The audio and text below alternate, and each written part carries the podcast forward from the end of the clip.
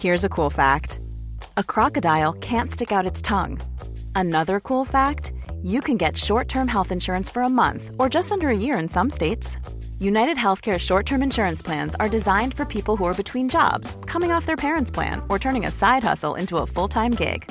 Underwritten by Golden Rule Insurance Company, they offer flexible, budget friendly coverage with access to a nationwide network of doctors and hospitals. Get more cool facts about United Healthcare short term plans at uh1.com.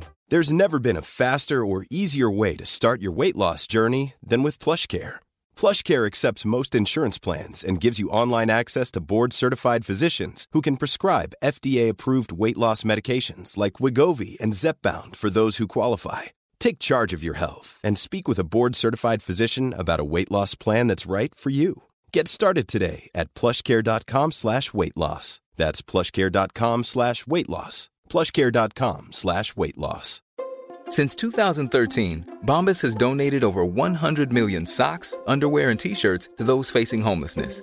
If we counted those on air, this ad would last over 1,157 days. But if we counted the time it takes to make a donation possible, it would take just a few clicks. Because every time you make a purchase, Bombas donates an item to someone who needs it.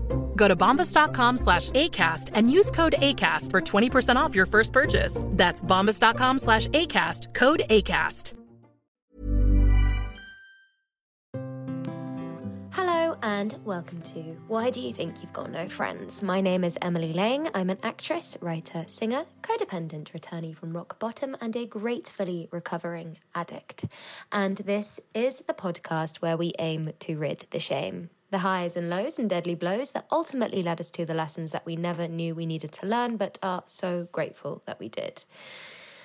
So, have you ever dreamed of something happening and then when it's actually happened, it's not all it's cracked up to be, or even worse, it's actually really, really hard and has a terrible effect on your mental health? Yep, me too. My guest today, comedian Lloyd Griffith, and I are discussing all this and more. Okay, so it is 2017. 2017. 2017 what was happening? Lots of people died in 2016. Um, I lots of, lots of celebrities died in 2016. Was was did they? I think that was the year of David Bowie. Yeah, it was. Yeah, Yeah, the floral tributes in Brixton. yeah, Yeah. oh, that means that then that was Big Brother, yeah. wasn't it? David's dead. Oh my god. David's dead.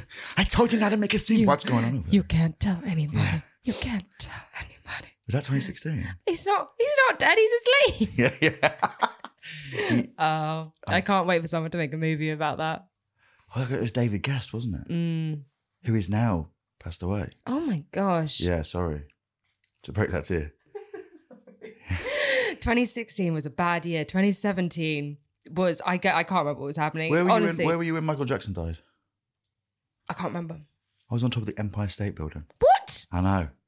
It was only last year, but um, I just, no, yeah, it, it was the it was the moment I was on top of the Empire State Building. What were you doing there? Just uh, taking in the sights. Um, There's not much you can do there. not not throwing coins off the side. not uh, it, is that a thing? Yeah. Oh shit, sorry.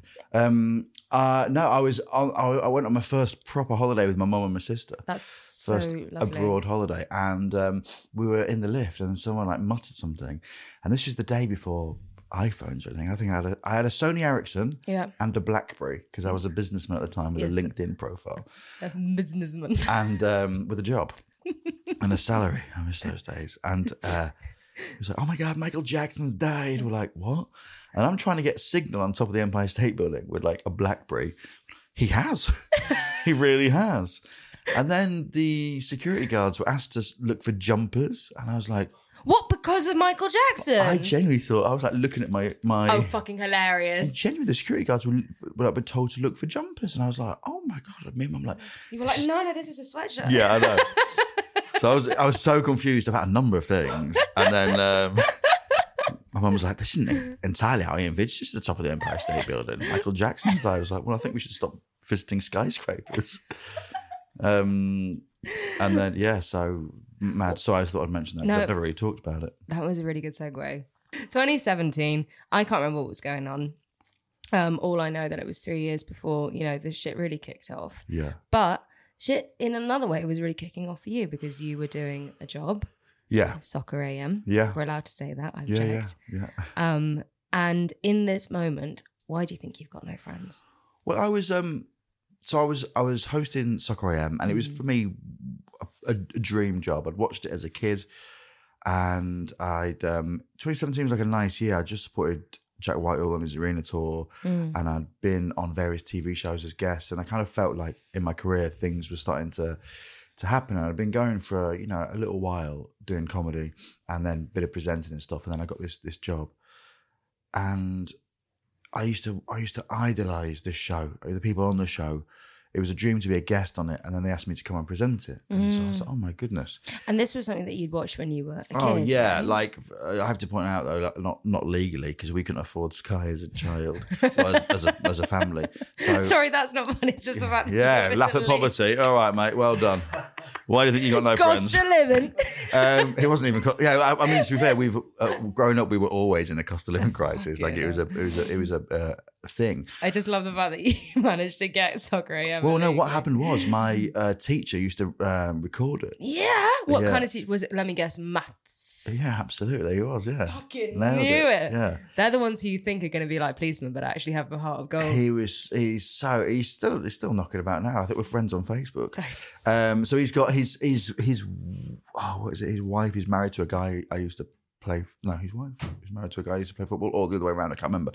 Um, but so I, I knew of him. He was like a really cool guy. He used to come in. He used to bring in albums and like CDs. Yeah. um, he introduced me to uh, well, he used to bring like Blur albums. Um, I remember him saying, "If you ever go to university, Mm. tell girls that you like Nick Cave and the Bad Seeds." What a fucking legend. and I was like, "I don't know who this person is." But I'll fucking say it. um, and then I remember once like saying, like remembering it and going, some some lady going. I really like Nick Cave and the Bad Seeds. Like, oh my god, I've been listening to him since school. She's like, "What's your favorite song?" I was like, "Sorry, is it cool to have a favorite Nick Cave song?" And she went, "Yeah, that's true." Actually, I was like, oh, "I'm up in depth. I'm Like the seat of your fucking triple pants. triple tap. I'm out." Yield. got- yeah.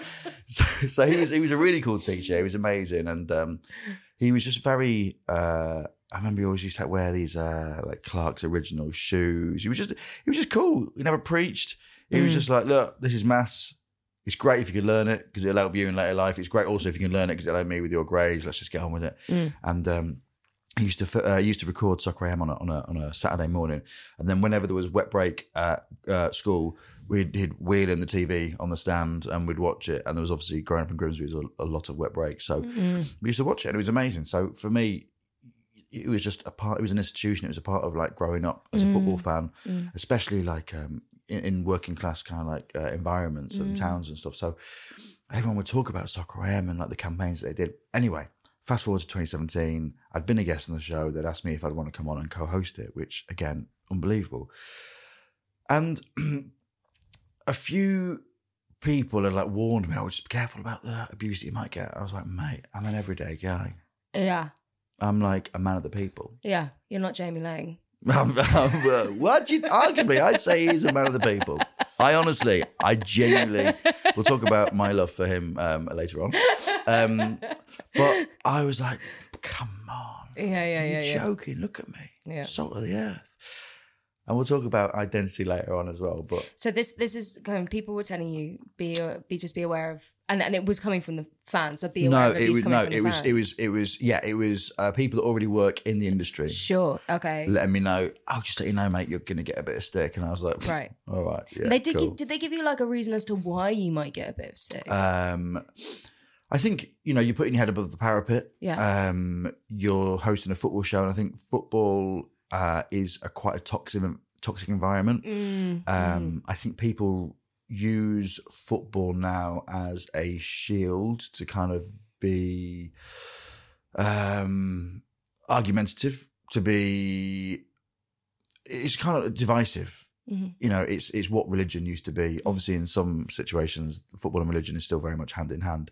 But I think you know we've seen politics have a bit of a renaissance recently, where people take sides and be quite vitriolic and going, "Oh, do you know what? I'm far right, I'm far left," and then there's like at the moment there's no real centrists and stuff. So I think with football, it's people have got a side, they stick to it, and they have an opinion. Um, so I think that that is that is why.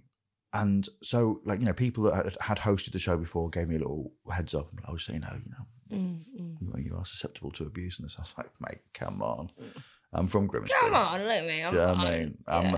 And also as well, like I'd been, I'd done a lot. You know, I, I say like I'd done stand up for quite a while, and I'd done a few TV shows, and I'd never really got shit for it. I never really got abuse, like the odd bit here and there. Yeah. But you go, that's not a problem. That's fine. Yeah. And having just supported Jack as well, you know what I mean? You're going up and down the country.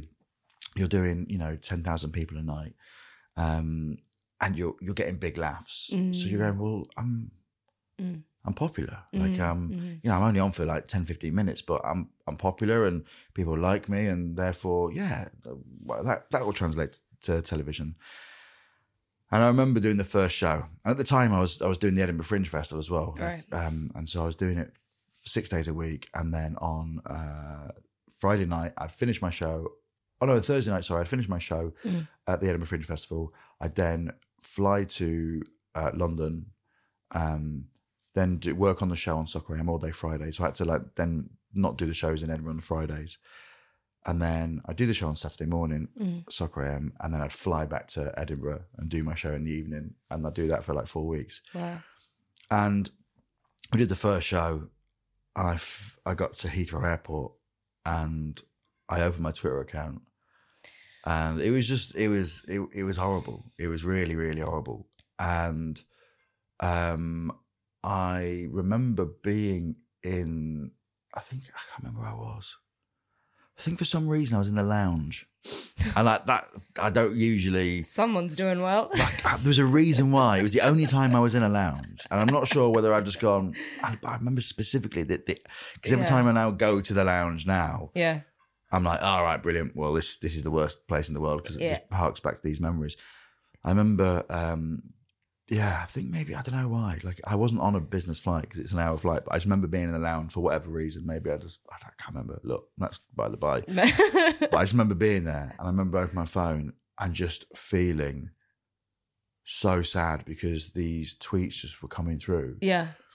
and they were a, there were a lot. There was like a lot of love, but there was a lot of abuse. Yeah. and at that point, I was like, I felt the loneliest person in the world. and like it is uh i mean it's it's such a classic thing to say and obviously it's it, i'm not sparking anything new by saying it but it, it is even amidst even if you've got 10 lovely ones and two horrible Oh, ones God, you're yeah. the you're without question going to focus on the negative comments and so the love within that just completely dissipates it Yeah. almost doesn't exist because we're so inclined to to believe the course, yeah. negativity and when it's coming through in a stream like that i'd like that must i yeah Yeah, i've had it i've had like trolls come slide into my dms slide in nice. they ain't sliding Look at you. they more kick the door down, don't they, and tell you you're a pig. yeah yeah throw a grenade through the window Yeah, yeah, yeah. um,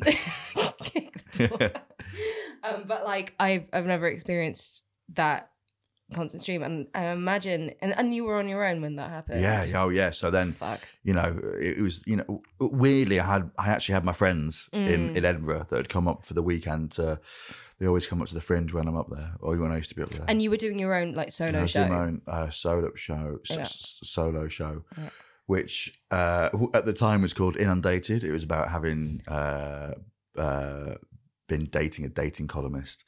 So already I was like an emotionally bit of a kind of, and I wasn't going deep into that. It was just more like the stupid things that that had happened during Yeah.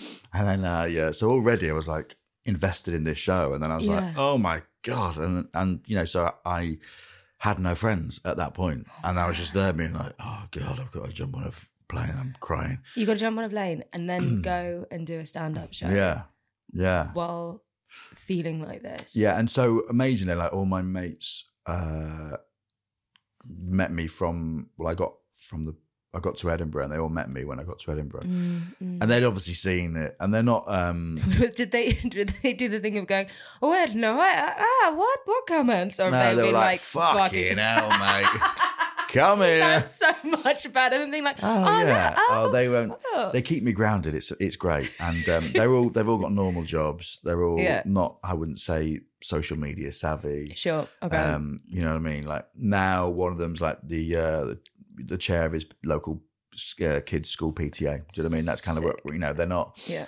Um, you know, they're they're not TikTokers. Yeah. Um, you know what I mean? They are, Content creators. they're they're not content creators. They are trying to create a small fund for people to go skiing um, in Val Thorens for a uh, a party of thirty very well brought up kids. Yeah, yeah, Okay? yeah, yeah. So um, Without Stanley Cups. without what? You know, those Stanley Cups that everyone has, all Oh, the sorry. TikTokers have. I've got a new watch and it keeps um, ringing.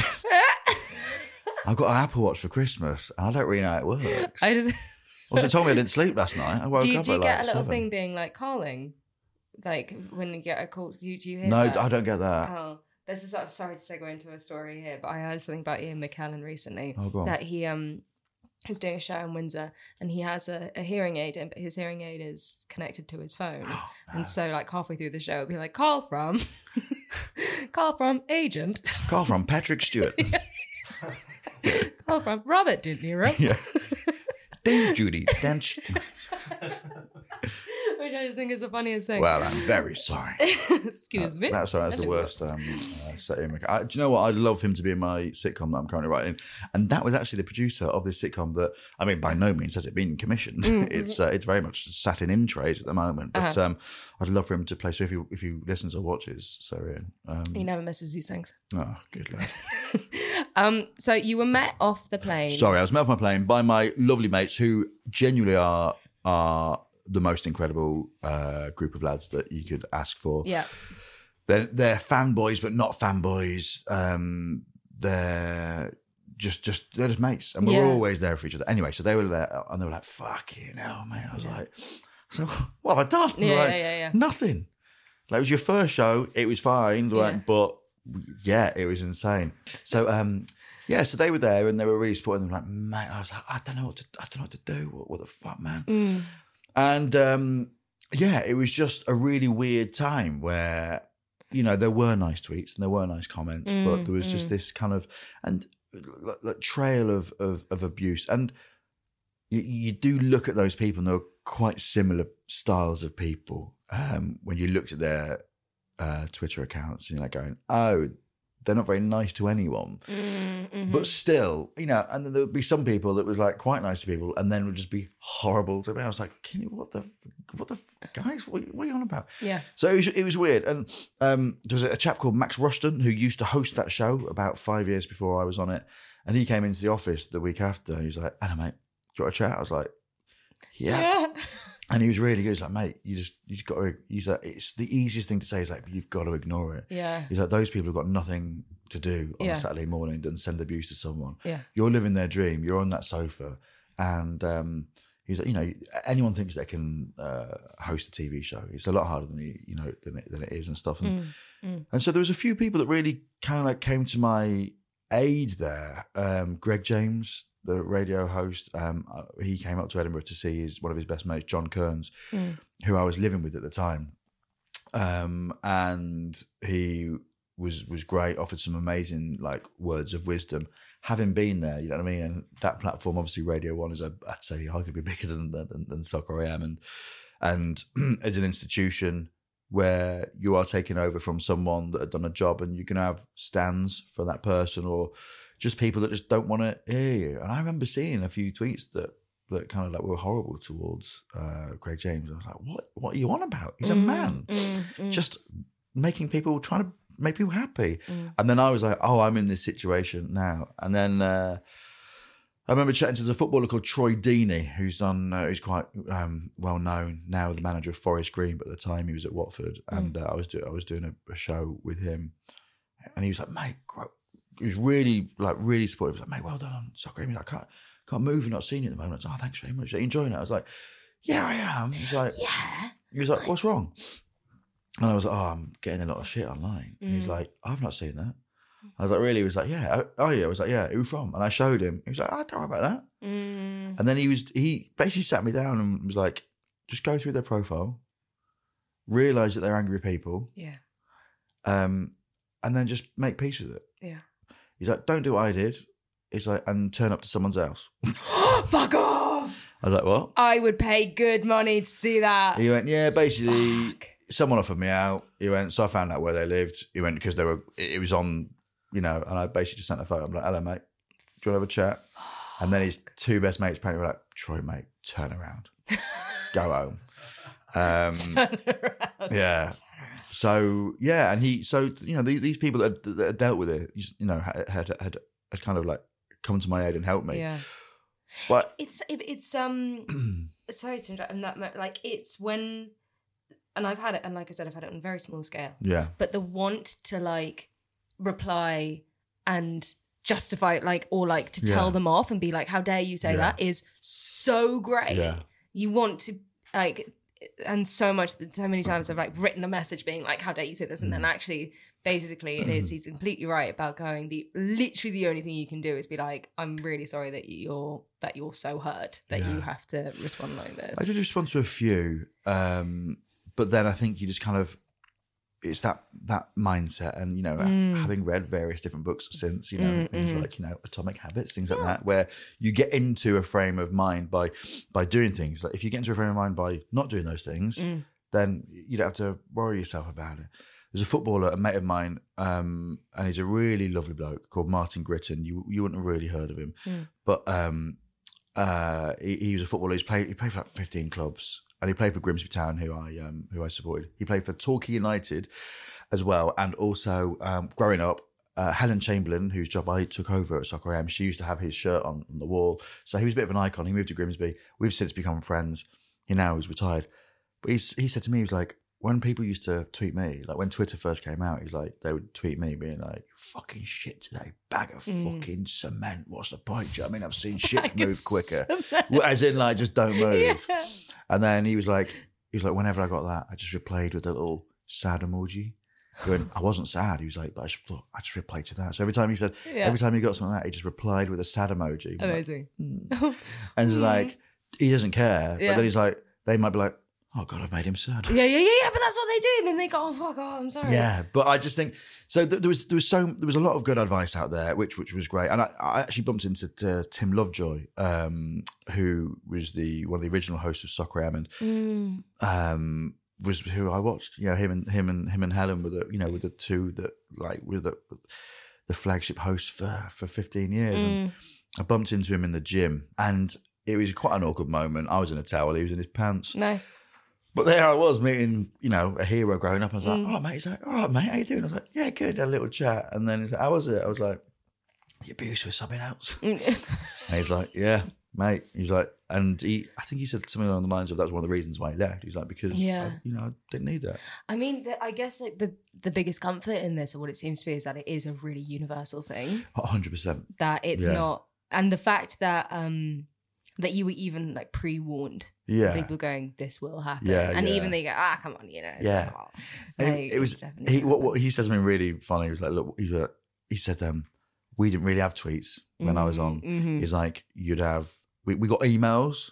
He's like, and then we got this bit where You've got people phoning in. Well, no, they didn't get people phoning in. He's like, he was like, one, well, not, not once. He's like, he went, people would write in. Fuck. He's like, when someone hates you that much that they've paid 25 pence for a stamp Yeah. and have put their own DNA on the back of an envelope Yeah, yeah. to send it to you, he went, that's when you know they really hate you. Yeah. I was like, oh my God. Because you know what? It takes effort to write a letter. It Yeah. takes effort. I mean, it's very much like an Eminem song, isn't it? You know what I mean? um, so he, that made me feel a little bit better. Yeah. Uh, and then he said that, oh, we had, we had this one week where um, on those old Sky remotes, they had this fe- feature where you could text in by, you know, like through the actual Sky box. You go- and yeah, we stopped that after two weeks. And I was like, oh, right. So it's always been a thing. I went, oh, always been a thing. Always been a thing. And so, uh, so yeah. But I have to say, not to get too deep, but Yeah. this is why I wanted to come on and talk about this. Is is it, it's massively affected me, Of like course. for the last five years. yeah. And I'm on this journey now to try and change my mindset because I am so defensive now. Right. I am so defensive. Um, I, I've probably only had like three people come up to me in real life and tell me that I was shit on Soccer I AM, and one of which was quite recently, and I dealt with it very well. Um, How, how he's dead. You, how, He's dead. no, he's not. Um, he he, uh, he came up to me in a bar in in Chester, and uh, just gave me both barrels, and I was very calm and I was like, "That's interesting that you think that." Yeah. And I was like, almost kind of like became my therapist. Went, should we talk about why you think that and why you think it's okay to tell me? Fucking amazing. And he's like, what are you on about? I was like, well, it's just weird that we don't know each other. Obviously, you know who I am. I don't know who you are. So already, you know, it's an unlevel playing field. But why do you think that you come over to tell me? Should we dig a little bit deeper? And he was a bit like, I don't know what's going on here. And then uh, also, I was like, I don't know what's going on here, but I'm happy to go down this road. You really threw and him off his also, rhythm I'd had six pints at this point, so um, which never helps me.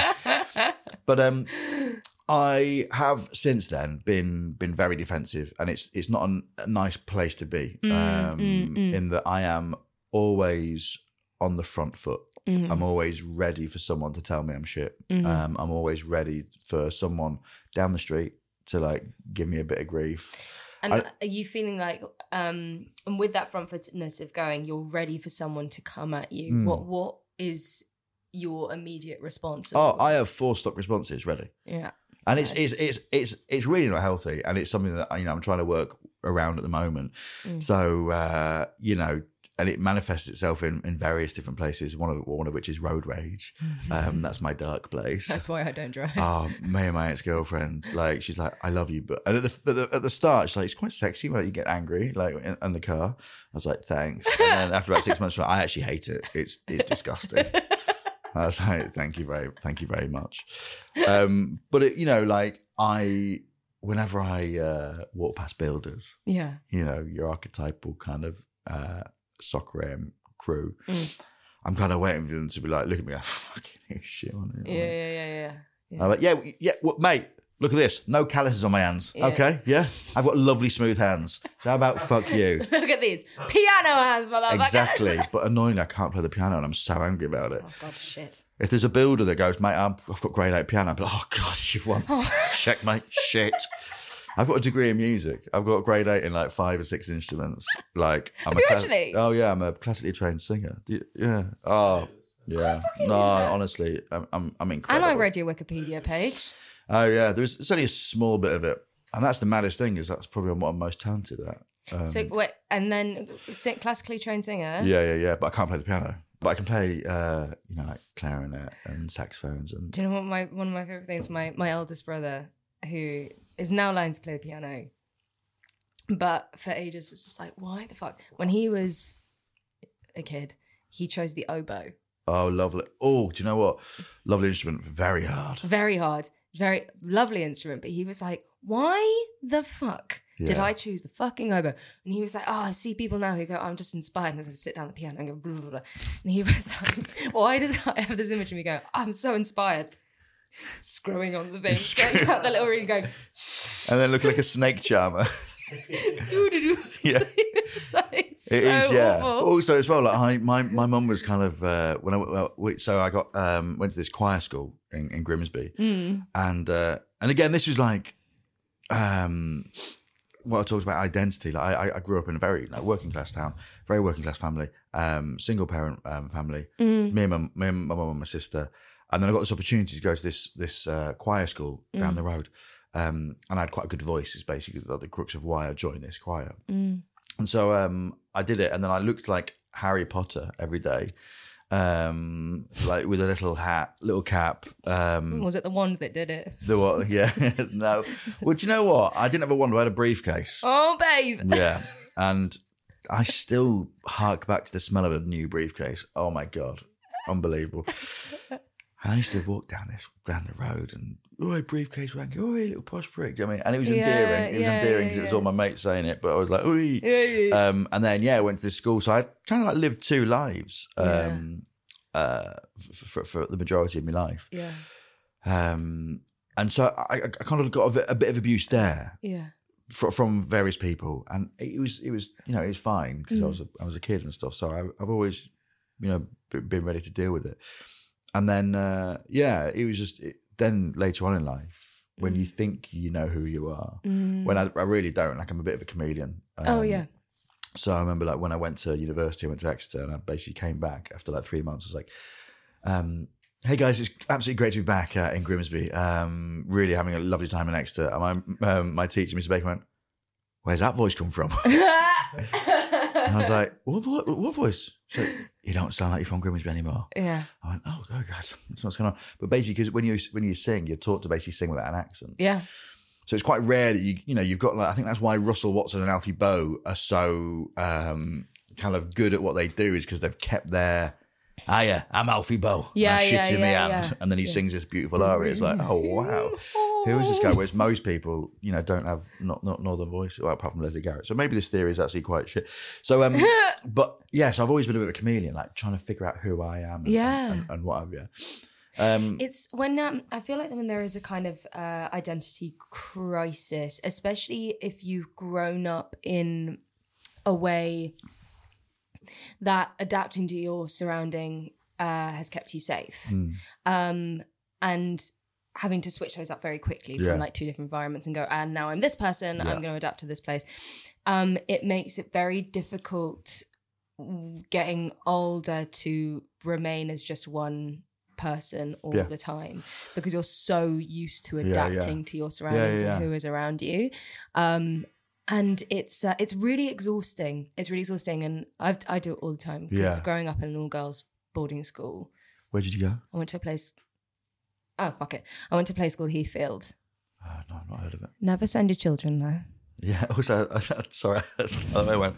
Yeah, I've never heard of it. so I'm going on mastermind, and Lloyd, your special subject is all girls boarding schools.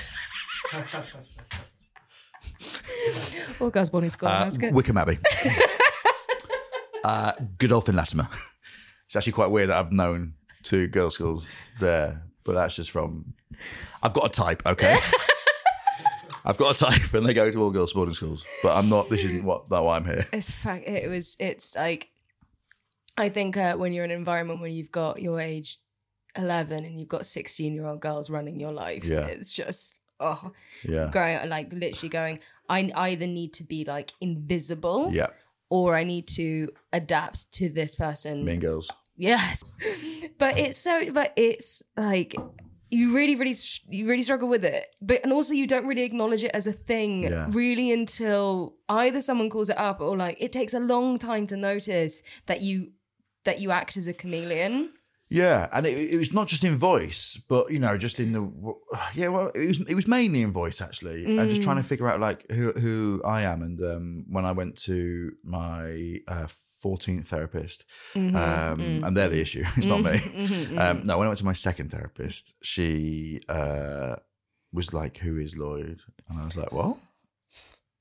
I was like, "Well, here's my Wikipedia page." Yeah. She's like, "No, no, no. Who's who's Lloyd?" Once the doors are closed and there's no one there, who's Lloyd? And then you're like, what is left of the I'd rather not think about that if that's okay. Yeah, yeah. um, But then it is just trying to figure out, you know, like who who who you are and who do you revert back to. And Yeah. um, I remember her saying, she's like, do you know what I think you need to do? I think, you need to stop, you know, dating.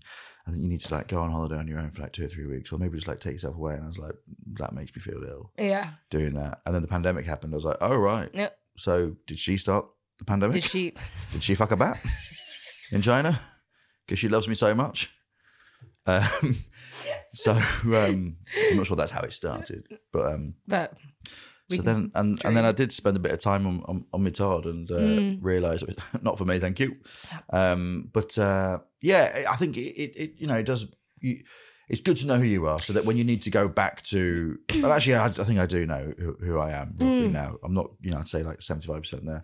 it takes time and when Of course it does, you yeah. are struggling with identity when shit like that when abuse Mm. like that is coming at you Yeah, it's um when people go but just remember that just remember how great you are remember it's all this and you're like i don't know if i'm Yeah. great i Yeah, i yeah. might this might be true yeah. this shit that's coming maybe they're the ones who are seeing the real stuff and this might be true because i don't fucking know i've got no idea Yeah, and I think I before I started doing comedy, I always like that was Lloyd. That's that was Lloyd, Mm. and it was quite funny. A lot of people were saying, "Oh, you've actually you're funnier off stage." No, you're not as funny on a night out anymore. I'm like, oh, well, because I'm putting that funniness onto stage. Yeah, like yeah, I'm getting yeah. paid for it. Like it's you know, and they're like, right.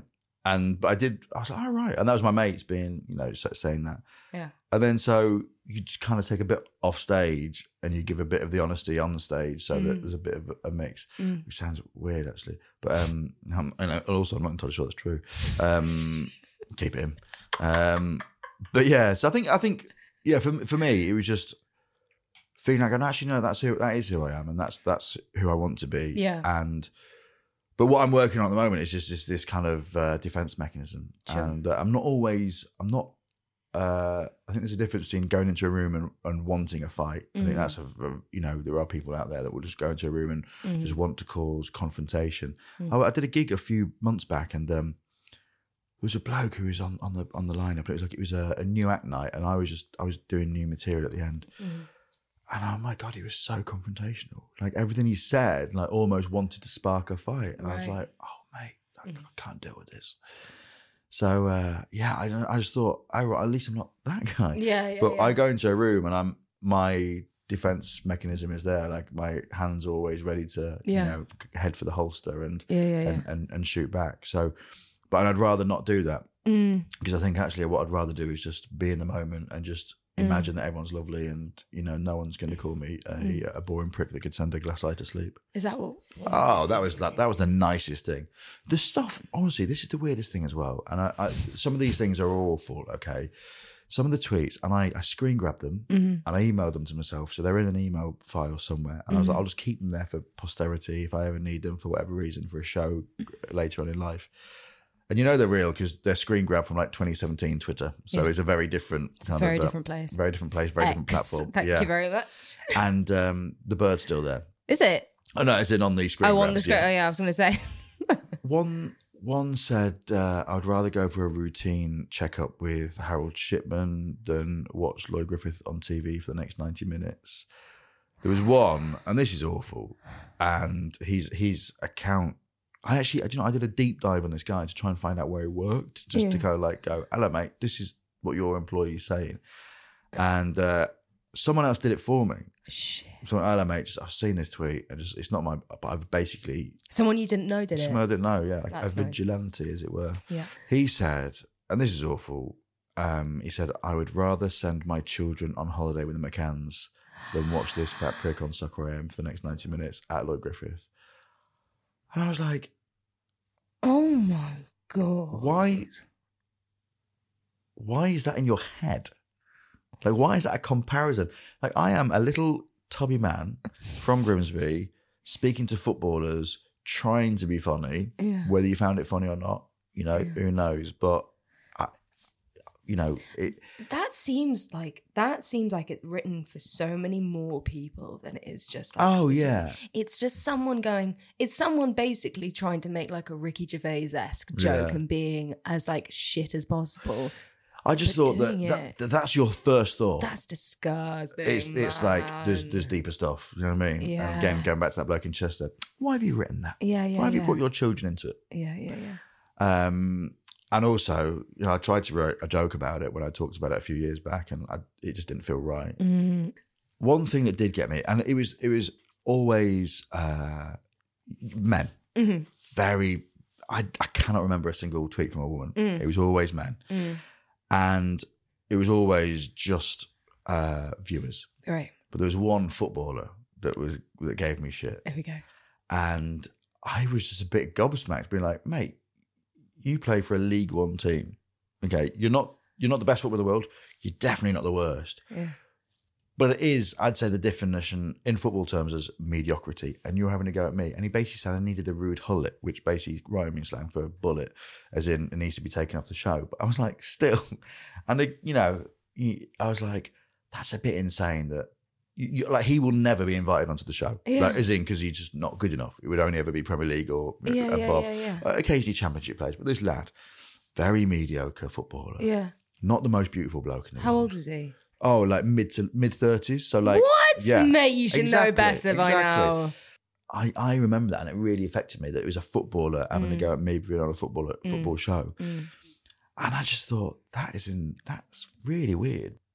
I, I- yeah, I, ju- I just I, it just it just it really kind of affected me.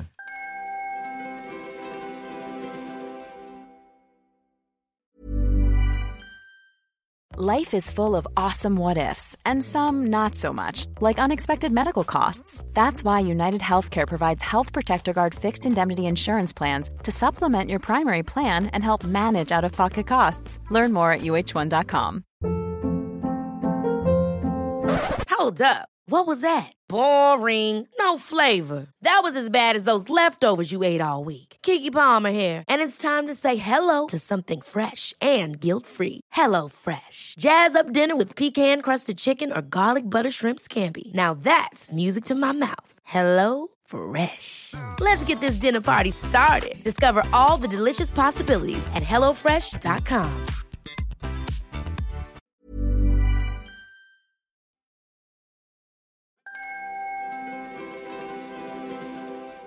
I think sometimes people exist in a certain place and they cannot see beyond Yeah. it. They cannot see the future beyond it. And um, creating that, like that, that, that it's just a, there is there is absolutely no reason at all. And I think a lot of people do not understand that their tiny moment that they Yeah. took, their tiny little moment, apart from the McCann's one, which I reckon he thought about for a good five hours before he did Yeah. it. Um, but that little moment that you've taken can literally can ruin, can destroy your day, week, month, year. And I think there are so few people who who write those kind of things who actually understand that. Yeah. Um, and there is zero reason, zero reason to like it to. to It's create it's just anything like baffling. And obviously, like, you know, you do go, actually, I think you, you do need help. Yeah, of course, of And- course. and that- But uh, yeah, it was it's you that's having to deal with it in the in the moment and stuff. and so- you're you're the one having to be the bigger person, and you're the one having to. It's just like that uh, thing of like we. I talk about un, like overarm and underarm energy when someone is coming at you, Yeah. like like with all of this shit, and you're going, you're tossing it back underarm, going sad face. Mm. yeah, yeah. It gets very difficult for them to keep coming back because the energy it takes is a lot. But it's but when and I'm, I think this thing you talk about about being like immediately defensive, just like gi- being ready yeah. to to pounce, is that a like is that trauma response of going you were put through all of that and your amygdala is like your animal brain is essentially going I'm fucking ready.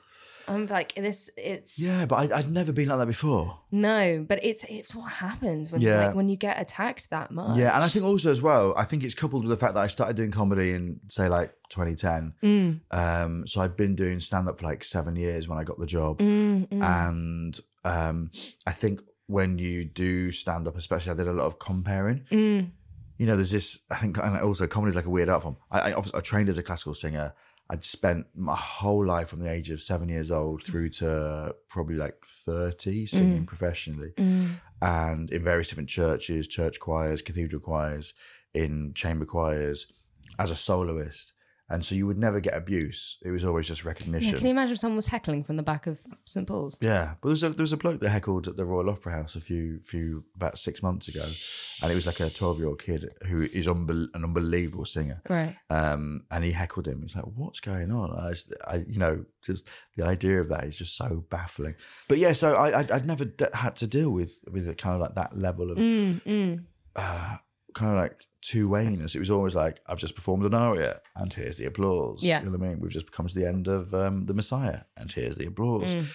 Whereas with comedy, you know, you could do a joke and obviously it is a, it is a bit two way, call and response in, in some in some uh, elements of it. Mm. And when you're compering, you do need to be on your toes Mm. and kind of like ready for heckling, which I think is just a, is, you know, it's mad.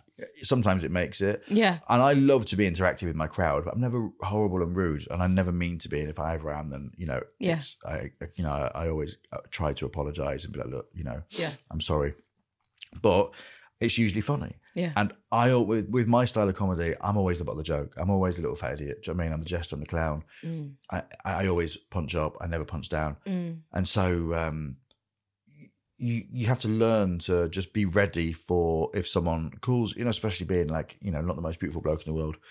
Um, I'm not even the most beautiful bloke in my family. It's just me, my mum, and sister. Um, and uh, I think that, I think that, yeah, yeah, it's true.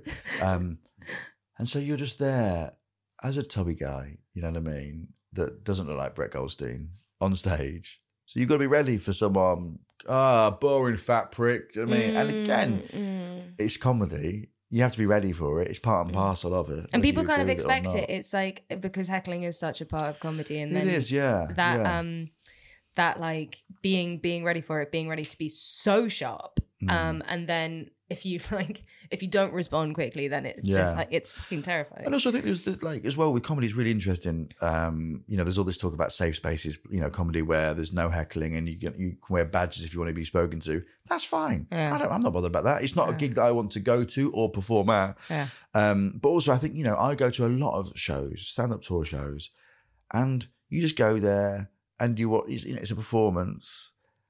And you're you're you're happy at the end of it, and there's been a bit of call and response between the two, you know, the two people. Like, Mm. I think the person that does it so beautifully is like uh, Tim Key. Um, Yeah. Oh my god! Like he's he's comedy is he's absolutely perfect. Yeah. He does poetry, I love his poems so much. and his uh, interaction with the crowd is is arguably one of the one of the best out there.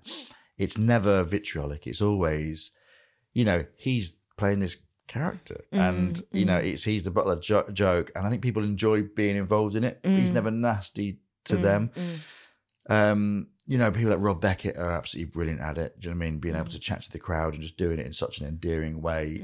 You know, but uh, if someone says something a bit catty, it, you know, he deals with it perfectly and beautifully, and it's always done in a funny way. Um, but there are nights where people just want to heckle and go go absolutely mad and mental. We've been fortunate enough to have um, some amazing comedians on the show, and I've always And Tom said, Lucy. and and Tom Lucy, and Tom Lucy twice for some reason. Oh come on, Tom, get a job. I was going to ask you in a picture of Tom recently. when you were working with him. Yeah, he was more in a picture of me. He weren't even on that night. He turned up to Wembley, had a one photo, and then fucked off. This is what Josh Josh Berry's impression of Tom Lucy is one of my favourite things in the world. Oh, What is it? Oh fucking hell! Yeah, Oh, I want to talk about my fit mum. my fit mum. All right, Mr. Henderson. I've just given it away. It's one of his punchlines. I'm so sorry, Tom.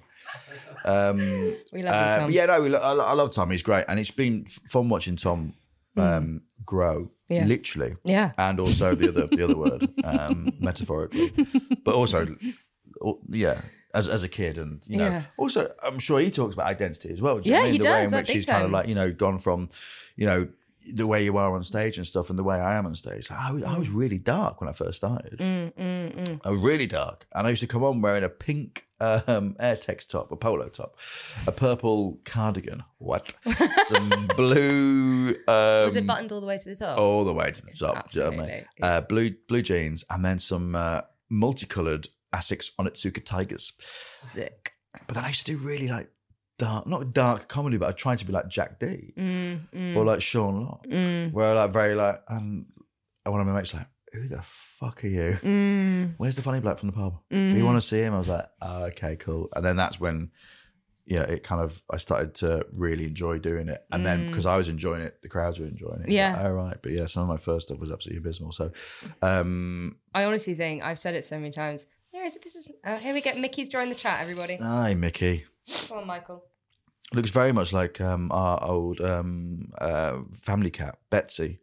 but Betsy had a, a few more uh, white patches. He's fucking enormous at the moment. I can't tell it's because he's been eating a lot, or it's because he's um just really hairy. Very hairy. Have you got one of those um, brushes? Or the ones I've seen on Instagram. Oh God, I yeah. I Often I just buy one um, just in the hope that I might get a cat. You just might sort of see a cat around the Hey, uh, place. come here.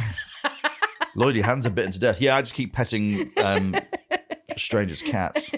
I keep trying to brush them with this thing I saw on Instagram. Oh, Okay. Mickey. Hi, Mix. Hi, Pickle. Yeah, you rub your coat against me Burberry bag. Oh, no, it's Mulberry. Sorry, not Burberry.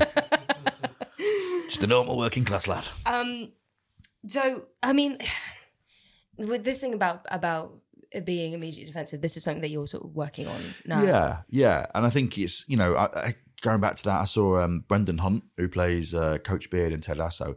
He did a tweet. So And, I fucking um, love Ted Lasso. he did a tweet basically saying, uh, or it was it was it was an Instagram post, but basically the crux of it was like, you don't want to be that guy that walks into a room, um, looking for a fight, and I was like, oh my god, yeah. I don't want to be that guy that's like ready to defend myself, and so I did a bit of looking around about whether you know that's a normal thing, and you know spoke to like my therapist and stuff, and you know it's a, it's a defense mechanism. So there's there's course. ways in which to kind of counteract that, and it's just by I think it's like a lot of it. I I talk about the pause quite a lot, yeah and the pause is such a difficult thing to Oh, take. yeah. but going basically just giving your cortex enough time to catch up with your Mm. amygdala and go, I'm not going to respond from this like Yeah. um, animal primal brain, Yeah, which yeah, wants yeah. to go either fight, flight, freeze, Yeah. appease. Um, but the cortex, which goes, hang on a second, you're safe in this environment. Yeah. Like this isn't life and death. This isn't just just give it give it a second and respond in a way that you're actually going to be happy with. Um, but it's really difficult to do. Yeah. And it takes to time. Oh yeah, hundred percent. You know, to be able to then counter five or whatever it is you might be counting to, Yeah. to go, you know, and visualize yourself Yeah. being in that in that and place. it feels wrong. It feels it feels wrong to do it because when your amygdala is literally going, "This is I'm trying to protect you," there off he goes. Goodbye. Um, and so it it to take the pause feels like you're putting yourself in danger. Yeah. Um, and it's really it's a really frightening thing to do. Yeah, of it's course, yeah. really really scary. Um, and even acknowledging it as like something that you need to do takes time and Yeah. work. And it's only like it only comes with the awareness that you actually begin to do it. Um, but it's fucking it's fucking tough. Yeah, it's tough, and it's it's annoying that you have to do it. Yeah, um, because really of and and you know there might be a deeper reason, but you know for, for me it's it's because I'm having to deal with mm. what I had to deal with for for, for two years, mm. and so you're going, oh, it's annoying that I've got to deal with that because I didn't have to deal with it before, but Yeah. now I'm having to. And again, as you say, you're putting yourself in quite a vulnerable place for five seconds as you have that little reset. Yeah. Um, it's almost like I this is probably the worst analogy that anyone's ever said. Like when Clark Kent goes to the telephone box to kind of like change, mm. yeah. you go, I need to deal with this. Yeah, yeah. And then you like run to the telephone box and it's like that, you know, and like obviously he just spins around and he gets changed, but realistically, you know, you're taking your clothes off Yeah, yeah, yeah, yeah. and you're having to put like, uh, you know, where, also where do his clothes ever go? no, I don't know. Um, so yeah, it is that kind of like five. I think I've just likened myself to Superman there. No, but that's good though. Yeah. And also, like in that five seconds, someone could come in and reveal your identity, your true identity. Well, that's exactly, but fucked. but that, I think that's that's kind of what I was getting at is that Yeah. you know you're going, oh god, Yeah, yeah, yeah. oh god, I'm naked. Oh. They see me naked. So yeah, it's something that you know you have to deal with, and I think you know life comes at you, and as as you grow older, your brain develops, and um, you know. I, I developed, uh, you know, this this this level of kind of like anxiety because of this, and Mm. you just have to deal with it. And um, it's not great, but there are things, tools out there that, that, that can help you and stuff. And Mm. I'm still really fortunate in that, you know, I have an amazing family. I Mm. have incredible friends. I have a really lovely job. I've got an amazing support network. Um, and you just got to remember that sometimes. Yeah. Um, and then, you know, you think back to those tweets and go, I hope they have as well. Do you know what I Yeah, mean? yeah. I hope they have, and I hope the tweets, you know, subside in their feelings. And look, I'm all for banter, Mm. for you know, for a bit of persiflage, for a bit of you know mockery and stuff. But I think when it gets vile, it's like, oh, okay, there's no need to. Mm, And look, you know, in friendship groups, we'd have pushed the boundaries, but it's because you know each other. You Yeah. know exactly It's where safe. you can. it's yeah, it's, it's, you know, a safe environment. yeah, and you, and I just think that um, you know now there are a lot of books, a lot of uh, resources, Yeah. people to speak to, and obviously if you're fortunate enough to be able to pay for therapy, you know that's that's great and stuff. Mm. But I think you know you, there's ways in which you can help yourself, and I'm very fortunate that I've kind of identified this. Still on a you know a long road to try and get get rid of this, and it'd be nice you know in the next five years to be able to go, oh. I'm not going into a room with, you know, mental nunchucks and Mm, ready to unleash hell on, you know, a, a plumber who might have thought that that sketch that I did in 2018 was a bit shit. Yeah. Um, so I just go, I just get over it, and hopefully people will just forget about me in it. So yeah, well, yeah. to be- and also to be fair, like annoyingly, like I sell. Yeah, not. To, I'm, I'm I'm I'm going on tour um in in March, April, May, and. I, you know, I do well. I do really, really well. I'm Mm. so grateful for people that buy tickets. And people go, "Oh, Matt, I love on Stockroom. I loved you. I loved you. oh, man, I Yeah, still think about this sketch again. Oh, fuck, you know, but it's like that thing that you said at the start. Yeah, you can you can look at the positives, but you will look at the negatives. And the perfect example of this, I'm going to stop ranting in a second. But um, Alan Davies, who a very funny comedian, like one of my you know like kind of like idols growing up, um, Jonathan Creek um, to the OGs. I remember. He um he he was talking on a, on a podcast and he said he remembered doing a gig and there's like probably about 1500 2000 people in this theater and everyone was having a whale of a time. There was this lady on the third row and next to her was a man and this man was hating it. And he was like mm. i could have absolutely just embraced all the laughter from all these people mm. but the only person that i was concentrating on was this guy in the third row. Mm. And he's like what i what is like what i've basically built a mechanism is that i have to look at that person and decide as to why they're not laughing, mm-hmm. make a decision, and then I can crack on. So mm-hmm, in that mm-hmm. moment, I looked, I looked around, everyone was loving it. I saw a lady on the third row, and, wi- and next to her was a bloke who wasn't laughing, and I was like, right, I think they're a couple. I think she loves me. She's wanting to come and see me. Mm. He doesn't want to be here, mm. and he's letting himself be known. But that's fine because that's her. That's her husband. Yeah. and she loves me more than she loves him. So I'm happy to just crack on. Yeah, yeah, yeah, It- yeah, or yeah. it was words to that those effects. I'm Yeah. paraphrasing. I think it was the comedian's comedian podcast that he said this on. But I, I think about that. it's the it's the it's so difficult to believe it but like that thing of understanding that whatever was going on for that guy was so Yeah. much more about him Oh, of course, than yeah. it was about Yeah. anything that was happening like um it's and it's really really difficult to when people are cruel you go there's a thing in recovery called the sick man's prayer. Mm-hmm. um basically going whenever whenever it's was like fucking horrible you're like god i'm so sorry. Yeah, i'm yeah, so sorry that you're having such a shit time so you have to behave like this. Because essentially only hurt people hurt people. Yeah. um and but it's it's it's it's so difficult to have that empathy when um someone is being fuck's sake michael um when when you feel like you're being attacked. Yeah. um this point in the podcast we like to ask uh we talked about a lot of things Yeah. what are the things about you as a person that you really love and cherish and are very grateful for I think the the way in which I was brought up, Mm. we're like unbelievably grateful and wouldn't change a thing. Mm.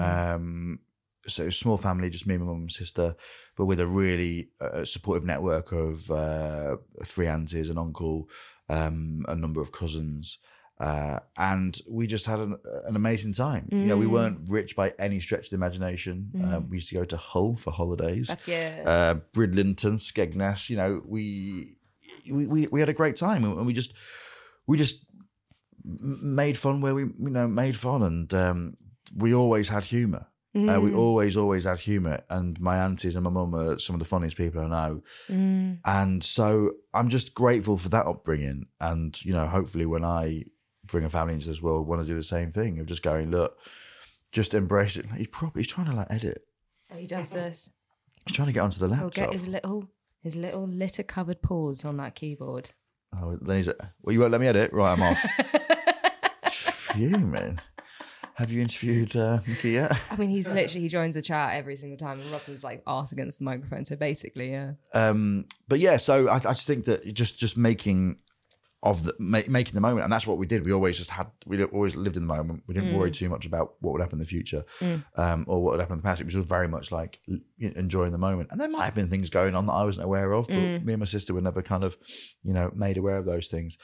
And um, my mum, uh, incredible mum, and she always just said, "Do what makes you happy." mm, mm, So she worked her tits off for she had like two or three jobs at a time. mm. Um, you know, to to basically ensure that me and my sister had whatever we needed. Yeah.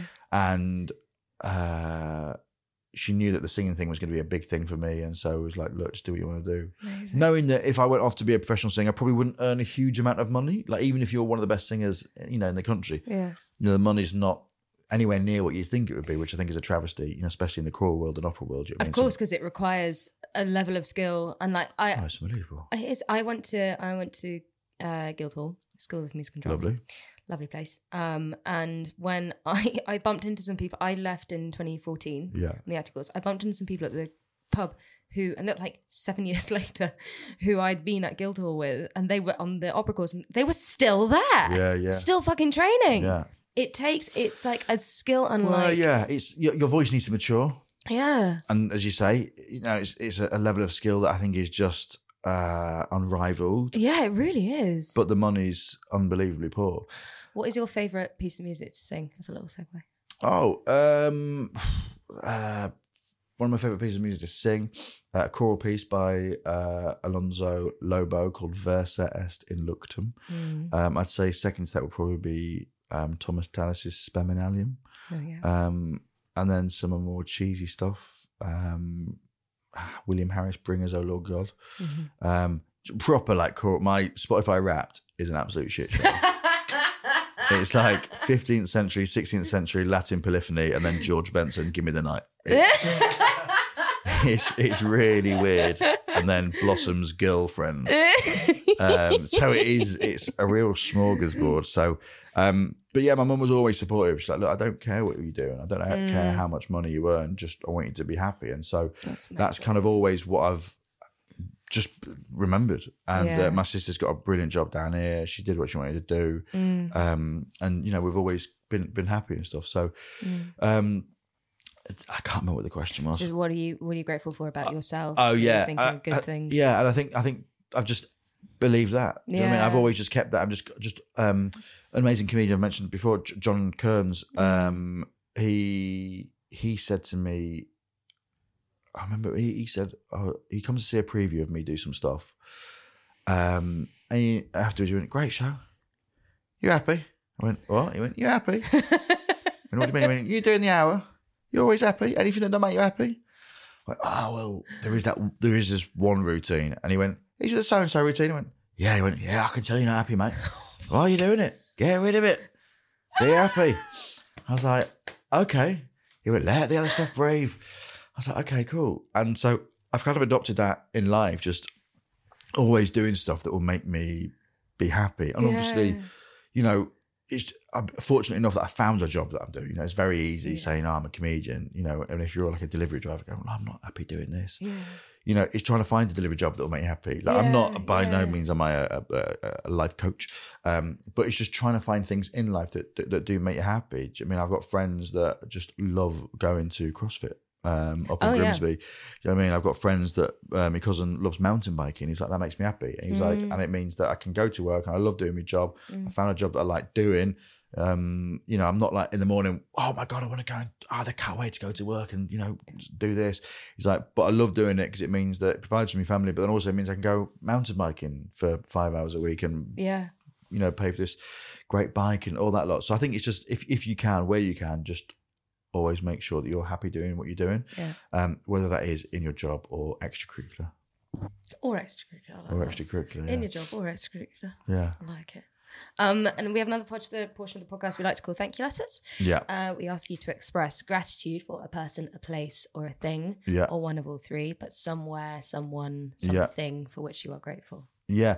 So um, say it's my godfather, Jeff. Mm, Uh, God rest his soul. Um, he, he's dead. Mm. Um, he passed away 2008. Mm. Um, and he was an amazing bloke. He was uh, he was me auntie's mate. They used to play squash together, and he kind of came onto the scene and was just an incredible person. Mm. Um, he, when I say wealthy, he was wealthy for Grimsby Right. as in that he had probably an all right disposable income. By no means was there millions in the account. You know what I mean? He just worked well and had a, a- mad career. And he just kind of taught me about, he he basically was very extracurricular. He was like, look, go and do the things at school. He was like, but it's always good to do stuff outside of it, whatever you can do. And again, really fortunate. And, uh, you know, we just did some some mad things. So he used to take me to Sheffield every now and then to do dry sl- slope skiing Fun. I used to do that in Bracknell. in Bracknell. Yeah. Was it good? No, it was On- shy. was it on a hill? It wasn't a hill. Yeah, I mean, it can only be on a hill. Otherwise, you're you're not skiing. You're standing. Um, so he used to take me to Sheffield every now and then. I've never been skiing on snow. Yeah. Like I've never skied on snow, and I was weirdly talking to your um, uh, brother about that. I About never skiing on snow. Well, we were talking about skiing. He loves skiing on snow. And he was like going, so I remember like being, you know, in Val de Lobo. I was like, oh my God, ski season. He's like, mate, Val Lobo is not a ski place. I was like, Guadalupe is Portugal. I was like, ah, shit. I was like, I've never skied on snow, mate. He's like, you don't need to ski on snow to know that Val Lobo. I was like, oh, okay, cool. Jamie, nice like, shut the fuck up. So, um, yeah, I, uh, I've never skied on snow, um, but he used to take me to to, to Sheffield, and he he like he did um, some stuff for a mate, and as a return favor, this guy who was a, a, a plane instructor. A plane He- instructor. Oh, what are they called? Like Pilot? Pilot.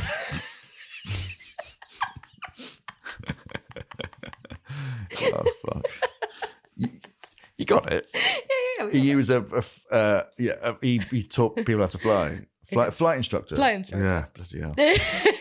he uh, he was like, Johnson free flying lessons. He was like, well, actually, can you give them to me, godson? Oh, that's oh, So yeah. then, yeah, so I had like three or four flying lessons and stuff like that. That's and then incredible. He'd just like teach, like we, he'd like give me extra homework, which was weird, but it helped. You know what I mean? And Hmm. Yeah. he was just always, always very supportive. What I will say is though, he was always like, "Look, Lloyd, you're never going to earn money being a singer, being a fool." He's like, "Get a proper job, get a proper job," and I was like, "I'm going to prove you wrong."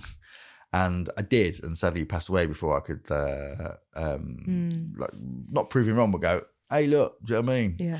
Um, but yeah, I so I'm grateful for him for, for for a number of things. He kind of like just just was very uh, worldly and just taught me a lot of stuff outside of school. Oh fuck, maybe we go to Little Chef, and he'd be like, right, I remember Little Chef. oh my god, we'd go to this Little Chef, and he'd be like, right, this Little Chef is six miles away from Grimsby. How many beans would it take if the average bean is? Uh, I was like, mate, co- just come on, man. Yeah. I'm just trying to enjoy my Olympic breakfast. was actually a good recall of memory there, Olympic breakfast, because that's what they have there. Is that what Well, it was? almost certain. I yeah. don't remember. I only remember having baked beans and Little Chef. I can't remember what Yeah. I did. But yeah, so he was he was just great, and he was really really supportive. He used to drive me from from choir every day. He used to drive me on a Sunday morning to choir. Um, my mum couldn't drive, uh, and so yeah, so I'm just really grateful for him because he enabled me to go to that school at the start. Because um, whilst they would offer me a place, it was still a lot of money, and so he paid for me for the first kind of like seven years. Fuck, that's really be- that's fucking beautiful. Yeah. Um, so I w- wouldn't be where I am because of a number of people, obviously my family, but also because of Jeff Mm. and you know a few people on the side, you know. And then he basically had a bit of a, uh, an episode like seven years in was like. I can't pay for you anymore. Whether he Mm. lost money, we just went off a bit, a bit, a bit of an odd one. And then the school stepped in, and like, look, you know, let's let's keep Lloyd here and stuff. Mm. So, um, but yes, I'm very grateful to to to him for those those years that enabled me to do what I'm doing. And it's almost like, you know, the fact that he's like, get a proper job, get a proper job. I was like, do you know what, mate? I'm going to take your money and I'm going to be a clown.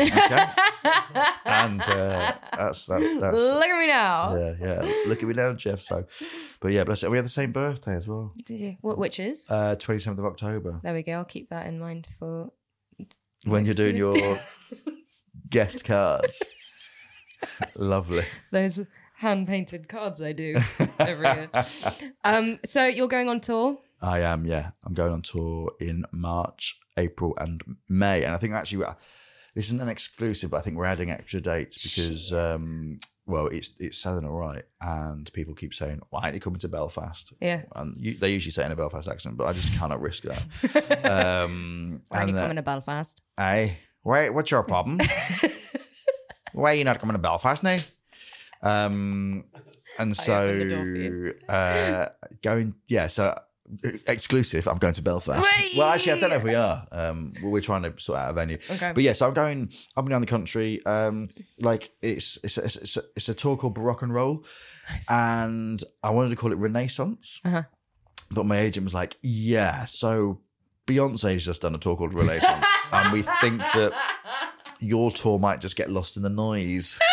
I was like, okay, cool. And the reason why I wanted to call it Renaissance, Renaissance uh, is my favorite period of music and I guess art. Um, and it's it's basically Renaissance means rebirth. Yeah. And so this kind of year, I'm having a bit of a rebirth. Love it. Um, in that, like, I'm uh, trying to get fit. I'm trying to get healthy. I turned 40 last year.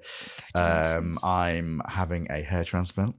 As did my brother Jamie Laing. Um, He's spoken about that openly, so it's fine. I'm fully aware of that. Oh, yeah. I've tapped him up on his I think contacts. we all know. and um, I'm getting laser hair removal Yeah? on parts of my body that I've always been a bit self conscious about. Very cool. Um, I'm having my not my when I say I'm having my teeth done, I'm just having a few things done to them. Sure. Um, when I bite into an apple, there's a couple of things I go, ah, that's a bit off, isn't it? um, and I'm not one to talk about teeth though. I well, it's just at the point now where going, well, oh yeah, little crack. Yep. Well, I've got a missing tooth from um, when I got into a, in a fight with a uh, with a with a with the Cadbury's Crunchie. Um, never put them in the send you? fridge. He send you a bad a bad tweet? He sent me a bad tweet. I was like, right, I'm going to come round to Bournville. That is a very good reference point because Bournville is actually where the Cadbury's um, factory is. There we go. And there will be people watching or listening and be like, well done, Lloyd. Um, but just no one in this room. Okay. Um, and so, yeah, so I'm just, I'm doing all these things, you know, I'm, uh, what else am I doing? So say like, yeah, kind of getting fit. um, uh, eyes, going to get my eyes done. Mm-hmm. Just so I'm like, look, you know, get to a point in your life going, I've had a really nice time. Mm. But actually, there's a few things cosmetically and mentally Mm. that would make me happier going into the next bit. I've got a, a- one of my best mates. Um, she's basically said, look, you know, I, I, fuck, I had a dream about it last night. Oh my god, this just broke my dream. Go on. She, um, well, she basically said, look, I've had two kids. I've had, I've always enjoyed my boobs, but they've been ravaged for the last kind of like seven years. So I'm having a boob job. Hell yeah. Um, she was like, because I want to look in the mirror every morning and feel happy. At the moment, I look at them, I'm like, oh. And she's like, so I've been saving up and I'm having a boob job. I'm like, great. Yeah. If it makes you happy, I've always had hair. I've always had hair on, on my head and it's going. And I'm like, I'd still like to have hair. Yeah. Very much my personality. So I've been saving up and I'm um, going to a clinic to get it done and, and stuff. So I think it's just like, you know, it's just all about things that you can do to help yourself. Obviously, not everyone, um, you know, can can do certain things they want to do and stuff. But yeah, I just want to talk about that. And also, like the main thing, it's funny. So it's just me taking the piss out of myself for essentially being the only bloke that goes to my laser hair removal clinic. I turn up and they literally like, you're right. I was like, oh yeah, and they're like, oh yeah, the fire alarm's around there. I'm like, no, I'm not to fix the fire alarms. I've got hairy shoulders. Yeah, there's a water cooler. What? Yeah, honestly, they they look at me going, "How can I help?" I'm like, "I've got an appointment." What for? my bum. No, I'm keeping my bum as is. Yeah, I've got a lovely bum. Um, so yeah, so it's just oh, yeah. So the show's uh, about that, and um, yeah, it's, it's selling quite nicely. So we're going to add some more dates and stuff. So, but I'm up and down the country. Amazing. Um, so yeah, if you fancy a bit of fun, oh, and I sing in it as well. Oh, yeah. So yeah, just been writing the songs this week. are you writing them as well? Well, I write them with a couple of people. Okay. Um, so uh, yeah, so um, Is the clarinet making an appearance? oh fuck, do you know what? I think that's a good idea. The saxophone might. Oh, yeah. Yeah, yeah. I might bring out the saxophone. That's a good idea. I might write that down when I leave here. Yay. Oh, I love I'll send you an invoice. With- No, send me an invoice. Send me an invoice. Um, thank you so much for coming on. I will link everything down below. So Oh, please, bless you. please click the links in the bio and you will find tickets and go see Lloyd on tour because apparently it's pretty fucking funny. Well, who knows? Because it's not been written yet. Well, well, I've heard I've Yeah, heard no, it has been written. uh, from my if, you're, friends. if you're in Sheffield the other night, you'll know it's funny. Thank you so so much. This has Oh, been bless you. such a pleasure, and yeah, we're just just really thank you for being so open about everything. Thank you for talking about things I know that people don't often talk about, such Yeah. as laser hair removal. Yeah, yeah. Um, but Get it done. Really appreciate it. you can play on ClearPay. Klarna. Klarna your, Klarna your shoulders clean.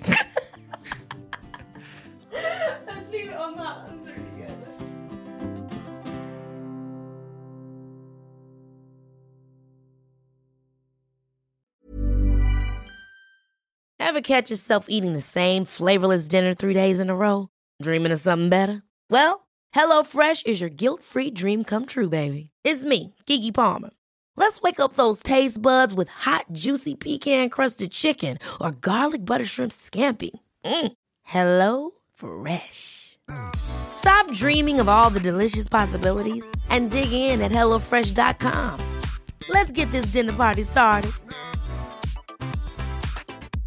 Want to get a chiseled look in the jawline? Sculpt and shape your jawline with added volume from Juvederm Volux XC. Juvederm Volux XC is an injectable gel specifically designed to be robust enough to improve moderate to severe loss of jawline definition. And it is the first and only hyaluronic acid filler approved for the jawline. Add volume to your jawline for a chiseled look with Juvederm Volux XC. For important safety information and to find a licensed specialist, visit juvederm.com. That's J U V E D E R M.com. Not for people with severe allergic reactions, allergies to lidocaine, or the proteins used in Juvederm. Common side effects include injection site redness, swelling, pain, tenderness, firmness, lumps, bumps, bruising, discoloration, or itching. There's a risk of unintentional injection into a blood vessel, which can cause vision abnormalities, blindness, stroke, temporary scabs, or scarring. Talk to a licensed specialist to find out if it's right for you. Visit juvederm.com. That's J U V E D E R M.com. Mom deserves the best, and there's no better place to shop for Mother's Day than Whole Foods Market. They're your destination for unbeatable savings, from premium gifts to show-stopping flowers and irresistible desserts. Start by saving 33% with Prime on all body care and candles. Then get a 15-stem bunch of tulips for just $9.99 each with Prime. Round out Mom's menu with festive rosé, irresistible berry chantilly cake, and more special treats. Come celebrate Mother's Day at Whole Foods Market.